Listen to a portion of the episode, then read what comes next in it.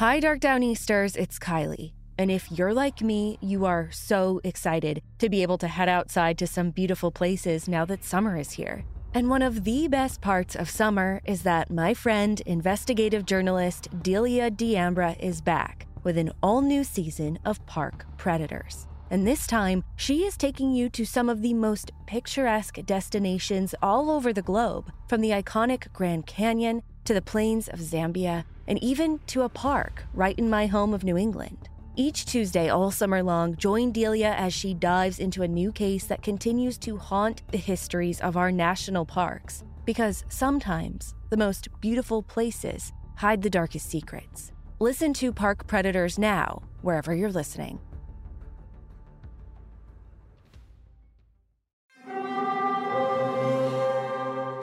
Hear that? It's the call of the Crave. And when the Crave calls, you know what to do. Try the $5 bacon bundle because the only thing better than a White Castle slider is a White Castle slider topped with crispy hickory smoked bacon. So pick any two of either the bacon cheese slider, 1921 bacon cheese slider, or chicken bacon ranch slider. And also get a small fry for just $5 with the $5 bacon bundle. White Castle. Follow your crave. It's one thing falling in love with a house, picturing yourself moving in and calling it home, and quite another navigating the world of price negotiating, mortgage lenders, and finding the budget that works best for you. An agent who's a realtor can make understanding that world easier. Realtors have the expertise, access to proprietary data, and tools to help you get from imagining living somewhere to actually doing it. That's the kind of help we can provide. Because that's who we are. Realtors are members of the National Association of Realtors. I will never give up. As long as I'm breathing, I will never give up trying to find him. Ramona and Narciso Torres have waited over two decades for answers in their son's disappearance. Angel Antonio Torres, also called Tony, is still missing. It's been 22 years.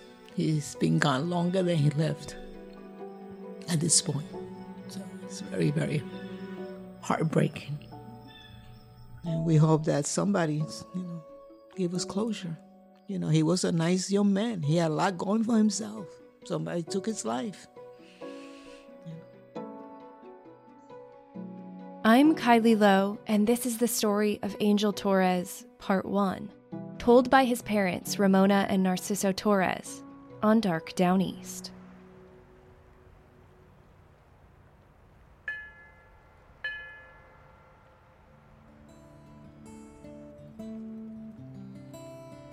It was a beautiful Maine summer day as I pulled into the driveway of Narciso and Ramona Torres. Ramona greeted me warmly at the front door. That's the first word that comes to mind after spending an afternoon with the Torres family warmth. I've received many emails from you, Dark Downeast listeners, asking if I would cover this case. Many of those emails were accompanied by your own personal connections to the Torres family.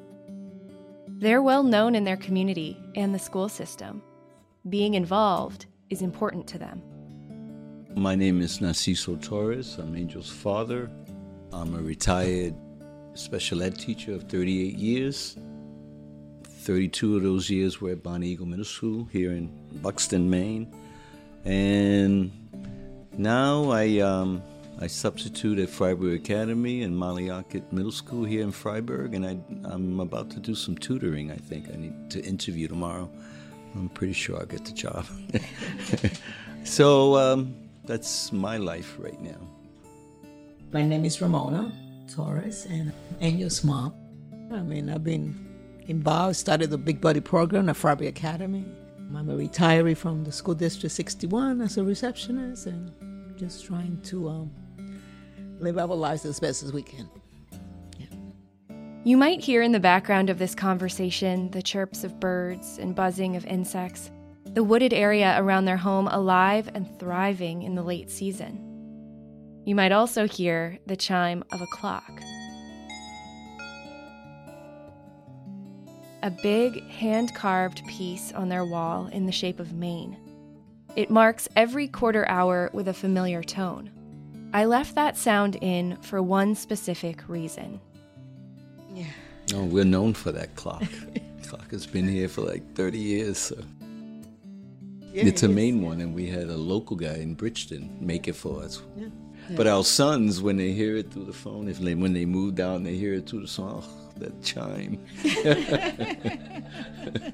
reminds them of home. Yeah, yeah. Their sons, and now their grandchildren, are at the center of Ramona and Narciso's world. Not an inch of the refrigerator was left bare. Photos of smiling faces cover the doors, glossy memories captured on film. Among those smiling faces was Angel, their middle child. I was living in New York. I was living in the Bronx. Angel was born April 1st at 5.36 in the morning. It was a big snowstorm New York City. yeah, yeah. And um, he was just so, so handsome. I was in love with him from the time I saw him. it was exciting for me. Angel being born on April 1st, April Fool's Day, you know, as I gave him birth at the hospital. We had we had Lewis, which is the oldest, and the nurses was joking with me, and she said, "Did the nurse tell you that you had two girls?" I'm like, "I did." She said, "I'm sorry, it's April Fool's. You had a you had a son." So we always play a lot of April Fool jokes with Angel, and um, yeah, yeah. But it was great, you know, having him and being another addition. Yeah. The first six years of Angel's life were spent in New York City, but Ramona and Narciso had their eyes on a different life for their family in the Northeast. Somewhere with space and safety and community. Maine was calling their names. Well, we had three boys. Well, we had two boys. The, youngest was born here, and we felt we couldn't keep them cooped up in an apartment, you know, because, you know, New York's not a good place for kids unsupervised, and we knew that. And our oldest, Lewis, it wasn't fair to him, so we were looking for a place to move. And I had friends that had moved here, starting in 1982, and then again in '83, and we would visit and we made it a point to come up here for through all the seasons. And then we heard about the winter, how bad it is. But actually, the winters here uh, Much better than New York, I think. better than New York, I think, because at least you can do something. You can get out. So it, but it, on the other hand, it was a big culture shock because you know New York is busy, busy, moving around, you know, Into- running around. It's all these people, and here things were a little slowed down, and so And the culture itself, I mean. Yeah. So schooling for me, because I taught the first six years in New York City. In New York, you start school after eight o'clock. You get out at three. Here, we were starting a little bit after seven and getting out like at two fifteen. Almost half the day still to go. So that was a change. So I took a leave of absence from my job in the Bronx. I, I taught in the middle school, and we sublet the apartment, and just in case. So it was really hard but we saw that it was great for the kids because the kids got to get out. They met neighborhood kids. They played basketball. involved, They yeah. they just did things that were They were available to that they would not otherwise wouldn't have had in New York. Or they might have had, but they would have been under crowded conditions. Maine stole their hearts, like it does for so many. We decided to stay. It was one of the best moves we've ever made because we love Maine. Oh yeah, we love Maine. and I want to die here. You know, uh, we love Maine. Maine. I used to tell, see down in New York, um, we're Puerto Rican, and so I think we were discriminated against a little bit, just because of who we were and where we were from, and so I anticipated that a little bit because I had read too that Maine was overwhelmingly white. But you know what? Pleasantly up here, people don't care who you are, where you're from, for the most part. There's always a few characters, but they just care what you do for the community. And I looked at Ramon, and I said, we're all set, you know? and uh, people took to us. We've been here in Maine for 37 years. We've been in this house for 36. And, you know, we've been involved, and uh, it was easy to do up here. We love it. Maine's, a, Maine's America's best kept secret. And you know what? And for all of you that are listening, it is too cold up here. Don't move up here. Yeah, yeah.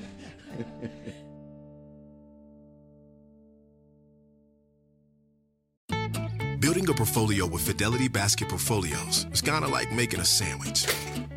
It's as simple as picking your stocks and ETFs, sort of like your meats and other toppings, and managing it as one big juicy investment. Mmm, now that's pretty good. Learn more at fidelity.com slash baskets. Investing involves risk, including risk of loss. Fidelity Brokerage Services, LLC. Member NYSE SIPC. If you've been wanting to learn a new language because you have an upcoming trip abroad and you have no idea how you're going to be able to communicate with locals while you're there, then Rosetta Stone is for you. Rosetta Stone is the most trusted language learning program. Choose from one of 25 languages like Spanish, French, Italian, German, Korean, Chinese, Japanese, Dutch, Arabic, and Polish. Fast track your language acquisition with immersive lessons designed to teach you how to pick up languages in a natural way. Plus, with Rosetta Stone's True Accent feature, you'll get feedback on how well you're pronouncing words. It's like having a personal trainer for your accent. Rosetta Stone is convenient and can be used on a desktop or as an app, and there's an audio companion and the ability to download lessons offline. Don't put off learning that language. There's no better time than right now to get started. And for a very limited time, Dark Downeast listeners can get Rosetta Stone's lifetime membership for 50% off. Visit rosettastone.com slash downeast. That's 50% off unlimited access to 25 language courses for the rest of your life. Redeem your 50% off at rosettastone.com slash downeast today. Maine is undeniably different from Manhattan and New York City's outer boroughs. The difference in culture contributed to many changes in their lives, including Angel becoming known as Tony. It started with a misunderstanding at school. And First the grade. teacher put pink in front of him, thinking he was. So he kind of complained a little, and his middle name is Antonio. So we started calling him Tony. And so I think most people around here will call him Tony, especially among his clique of friends. I asked Ramona and Narciso how they'd like me to refer to their son and what he would have wanted. I want to hold on to Angel. Yeah. because That's how I met him. That's his real name. That's his name. Yeah. Yeah, in Puerto Rico, Angel is actually masculine. Yeah. You know, and then Angela, or Angela. Angela, is the feminine. Ramona and Narciso switch between the two names. I'll use Angel. As they said, that's his name. Raising their sons in Maine was full of challenges, and looking back now, it also had its funny moments. Ramona reflected on the first time she left the boys home alone in Maine. Mom and dad were headed out for a night together, while Lewis, who was about 14 or 15, and nine year old Angel stayed home. So we went out for dinner for the first time. I was pregnant with Jamel. We only were gone like for two and a half hours the most. we get home and there was a car there. So was this a friend of ours. They had called her because they said that Tony, Louis said Tony was sick. Then instead of calling us, they called her. So when we got home, she was here. So she explained everything, and we say thank you. Um, you know, we are so sorry. You know, and then we feeling terrible because you know here we are the first time we leave them, and it, this is what happens. So a couple of days later, we are having dinner, and I can see Louis, you know, like uh, smirking his face, and I'm like, "What's happening?" You know, what's? I said, "Well, remember the other day when we called Rochelle to come over? We were just scared." So they figured they called her so she can. They didn't want us, I guess, to damage our dinner, so they called her to come here and stay with them. So Angel was never sick. The Home Alone mishaps aside, Angel thrived in Maine. They all did. The kids liked it. The kids liked it. As kids, you know, they loved it. Yeah, when they tried out for teams, they didn't have to compete against 200 kids. It Yeah. was, it was more like 25. And, And they were very. and they were all very good athletes. All our sons are very good athletes, so they, they made the teams. And and we would go wherever they played. Yeah, we Uh, to go every to game. we go to York. We go to tr- uh, Trade. We go to Edward Little. We would go to all the games, Yeah, yeah. and the, the kids loved it. And they met friends, and they got into hobbies, and you know they all learned how to downhill ski here, and you know. So no, I think it was good for them. Their sons were great athletes. and Angel was a star player. He was on the Bonnie Eagle varsity soccer team, and it was a close game down near the end, and the ball was up in the air, and all of a sudden here's Tony jumping feet first and bicycle kicking the ball into the net to win the game. Yeah. So, so and I was I was a baseball and soccer coach in seventh grade, and I had Tony on my team. So one of the things I had to be aware of is the coach's son, you know, and not to treat him favorably. And I might have I might have been a little hard on him because of that, just to make sure the others knew I'm not treating him any different. But Tony was an excellent athlete, and he made the team on his own merits. No one said anything, and actually they liked him because Tony was very social, very well liked. He was popular in school, and his parents recognized that he was particularly popular with girls. Sometimes too much. Too much.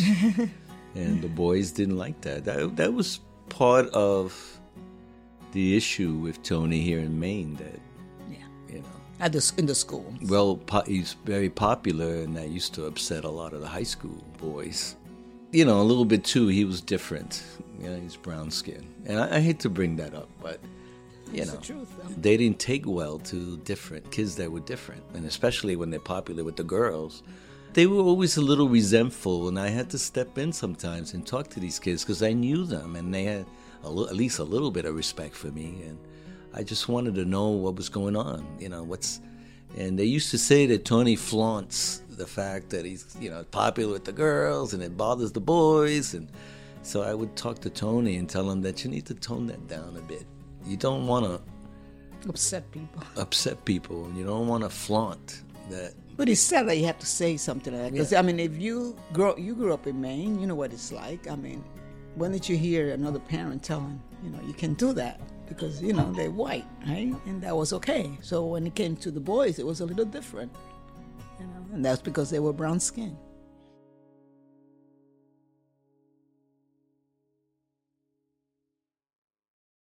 Beyond the popularity, beyond his athletic excellence, at his very core, Angel was also incredibly kind and thoughtful. He cared about his family and he had a very close relationship with his mother. There was never a yeah. time when we didn't hear much from, from him. No. He always called. Yeah. yeah. And he loved his mom. no, he loved you too. oh, he loved me too, but it, you know, I'm dad, so yeah. Yeah. No, we had, we had a good relationship. The, all the boys and, uh, and me and Narciso have his special relationship and have my special relationship with them. He was never one to miss a special occasion, either with a visit or a call. I mean, the February before he went missing, and he stopped by uh, where I work at China Chef to bring me flowers and a card for Valentine's Day, you know, and that was nice. Out of nowhere, I, you know, he would do things like that for me. He was he was very giving. He was too giving. Too giving. yeah, he was yeah. very naive. He was naive, you know, and I think that was one of the problems that he this happened to him because he grew up here and he wanted to really mix with other people. It didn't work.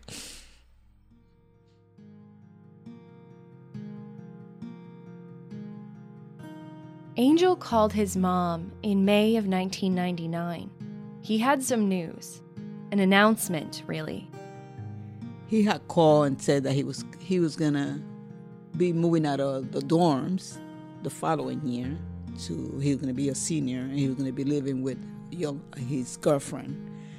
So when he said that, I said, "Well, that sounds like a great idea. I think it's good." I said, "But you really need to bring her home." He's like, "Mom, I'm 21.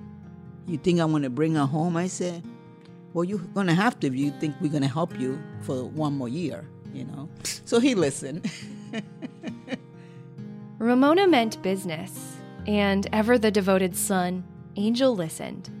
He brought his girlfriend home to meet the parents.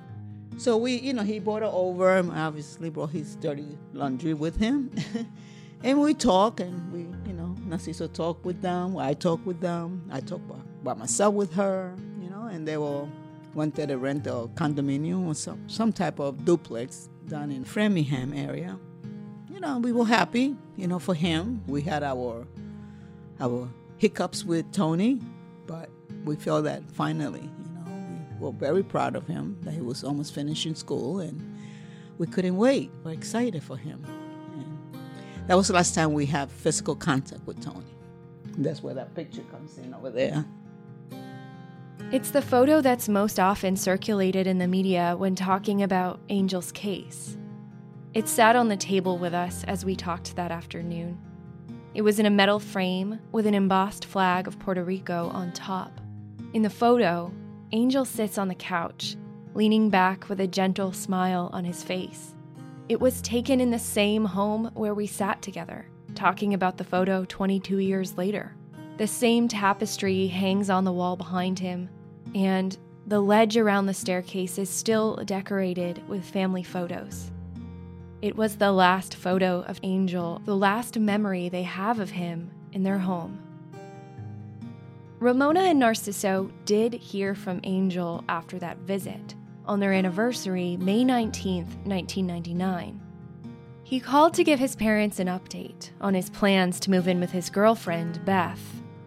He told us that he was going to be staying with one of his college friends for a few days until they were able to move into their apartment. And I said, okay, so he has given me his name and everything in case I can get in contact with him. But he called us. He called us on May 19, about 4:45 or so. Narciso, like he said, he's an umpire, so he was getting ready to go to a game, but it was our anniversary.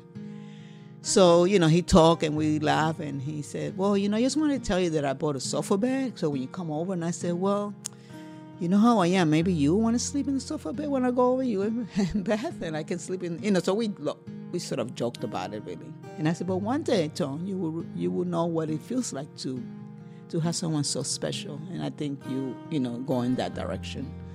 And that was really it. And he talked to Narciso, and and we both said we love you, you know. And he said, well, I'll call you by Thursday to give you my my phone number to the apartment. And I said, oh, great. She hung up the phone.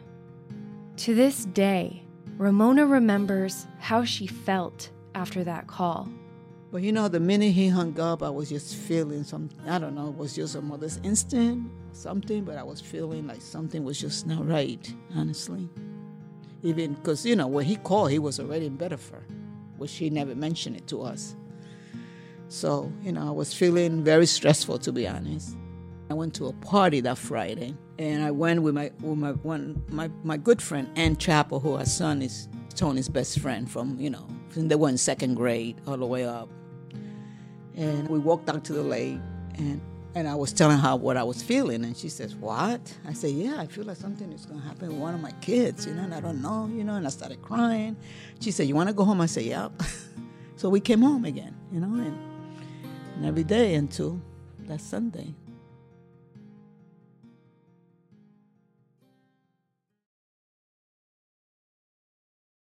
On Sunday, May 23, 1999, Ramona and Narciso Torres were at home. CBS Sunday Morning was on the TV. They always watch it, they told me. It would have been 9 a.m. or just after. Maybe the clock on the wall with the familiar chime they were known for had just cued the next quarter hour, marking time as it slowly creaked forward. As a mother, with an uneasy feeling, waited to hear from her son. The phone rang, but it wasn't Angel on the other end of the line. Instead, it was Angel's friend Irvin, also known as Cash. He was the friend who Angel was supposed to be staying with before moving into his new apartment with his girlfriend. He called me to find out, hey, have you seen Tony? You know, are you seen Angel? Because they didn't call him Tony then in Framingham. It was Angel. Have you seen Angel? Is Angel there? I said, actually, no, I haven't heard from him. But he said, well, Beth is all upset because she thinks that Tony got cold feet, and that's why she haven't heard from him. I said, well, I'm going to hang up and I'm going to call Beth. Beth only echoed what Cash had told her. No sign of Angel. Ramona hung up the phone and found Narciso in the living room watching their usual Sunday morning program. And I came over and I told and I said, Well, let's call the police, he said. I'm like, and that's what we did. A mother's instinct told her something was wrong. She and Narciso knew that even if Angel had a change of plans or went away for a few days, he'd still call. He always called. But it wasn't enough for the police to pay attention. Not right away. Narciso and Ramona ran into an all too familiar yet endlessly frustrating roadblock. They had to wait a few days to actually report Angel missing. Because they said he was 21, he's probably on, could be on a bender somewhere, or he could be, could have taken off, and you know he'll be back. And so we actually had to wait a few days. We kept saying no, it doesn't no, happen. No, he and but we we said he always seeks to call us, you know, to contact us, stay in touch with us, and we haven't heard from him. And so we were persistent. Finally, they took up the case. 22 years later, Angel's case is still unsolved. Ramona and Narciso Torres are still waiting for the call that would end the search for their son. What police learned during the earliest days of his disappearance, and the details investigators have uncovered since, the possible connections to an unsolved homicide months earlier, plus how the Torres family honors Angel's legacy and members of the community have stepped up to support the search for answers. There's so much more to Angel's story. It continues in the next episode of Dark Downeast.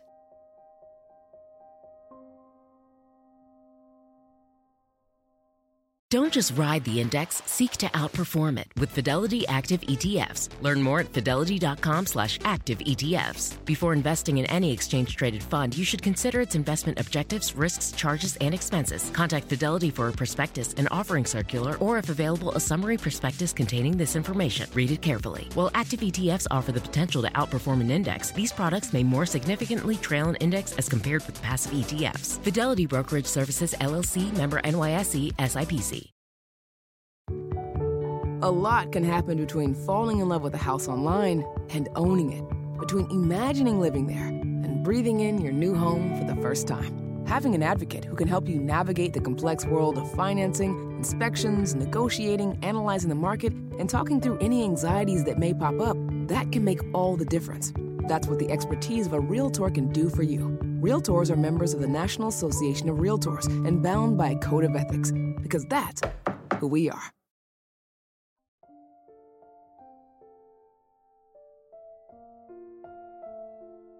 When Angel was small, uh, you know, seven, eight, nine, I had longer hair.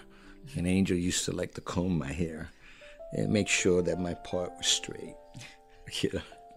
And he would, you know, I would sit on the floor and he'd sit on the couch and he, you know, just comb my hair. so that was something he did regularly. Every time he had a birthday, he would come into the bed before 536 and for years, as soon as he knew the time, he would say, It's 525, almost 536 for my birthday. so he will come into bed. Yeah, and I would say, but it's not 536, go back yeah. to bed. so when he became a college student as a freshman, at 536, I called him at school, at his room, and I said, Happy birthday. He says, Mom, it's 536. I said, It is your birthday. I got it back. we we we, we try. we live a good life, and we always think about what would Angel want to think, be thinking. Yeah, that's what keeps us calm. Would, would Angel want us to be sitting around all day and you know crying and grieving and you know being depressed? I said no. He'd want us to live life like before he went missing and together. Yeah. As we emailed and texted to set up this conversation, I noticed that Ramona signed every message she sent with two words forever hopeful. They serve as her guiding mantra. She will never stop. I will never give up. As long as I'm breathing, I will never give up trying to find him. You know, hope I find him before he's gone or I'm gone. Of you who who know what happened to Angel, to uh, somehow summon up the courage. I know you might continue to get intimidated, but if somehow you can relay whatever you know to the state police anonymously, it would be greatly appreciated. It's been 22 years. In that time, you might have had children of your own, so you can understand what it may be like to. Hmm. Hmm. You may you may know what it's like not to have your child around. I mean, you may not know, but just imagine what it's like not to have that child around anymore. No. So please, if you know anything, please summon up the courage to somehow get the information to the state police. Please help us find out his remain. Bring him home.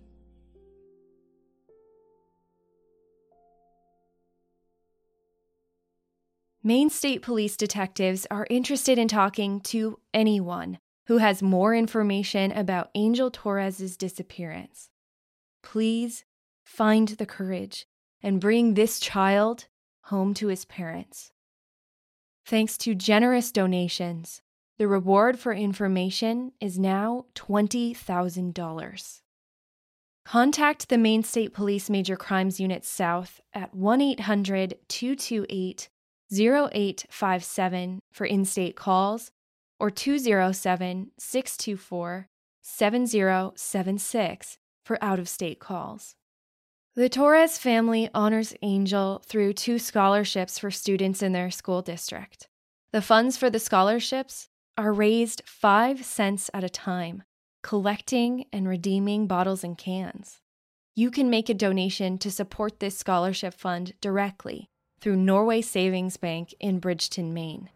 Call 207 647 3344 to make a donation to the Angel Tony Torres Scholarship Fund. Thank you for listening to Dark Downeast.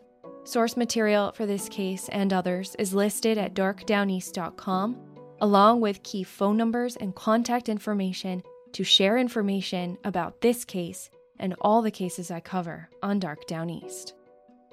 Thank you, Narciso and Ramona, for your trust. Be sure to follow Dark Downeast on Apple Podcasts, Spotify, wherever you listen, so you get the next episode, part two of Angel Torres' story, as soon as it's out. While you're there, leave a review or a star rating. It's the easiest way to support this show and the cases I cover. Follow along on Instagram at darkdowneast and see key photos at darkdowneast.com. Thank you for supporting this show and allowing me to do what I do. I'm honored to use this platform for the families and friends who have lost their loved ones, and for those who are still searching for answers in cold missing persons and homicide cases. I'm not about to let those names or their stories get lost with time. I'm Kylie Low, and this is Dark Downeast. Don't just ride the index, seek to outperform it with Fidelity Active ETFs. Learn more at fidelity.com slash active ETFs. Before investing in any exchange traded fund, you should consider its investment objectives, risks, charges, and expenses. Contact Fidelity for a prospectus, an offering circular, or if available, a summary prospectus containing this information. Read it carefully. While active ETFs offer the potential to outperform an index, these products may more significantly trail an index as compared with passive ETFs. Fidelity Brokerage Services LLC member NYSE SIPC. It's one thing falling in love with a house, picturing yourself moving in and calling it home, and quite another navigating the world of price negotiating, mortgage lenders, and finding the budget that works best for you.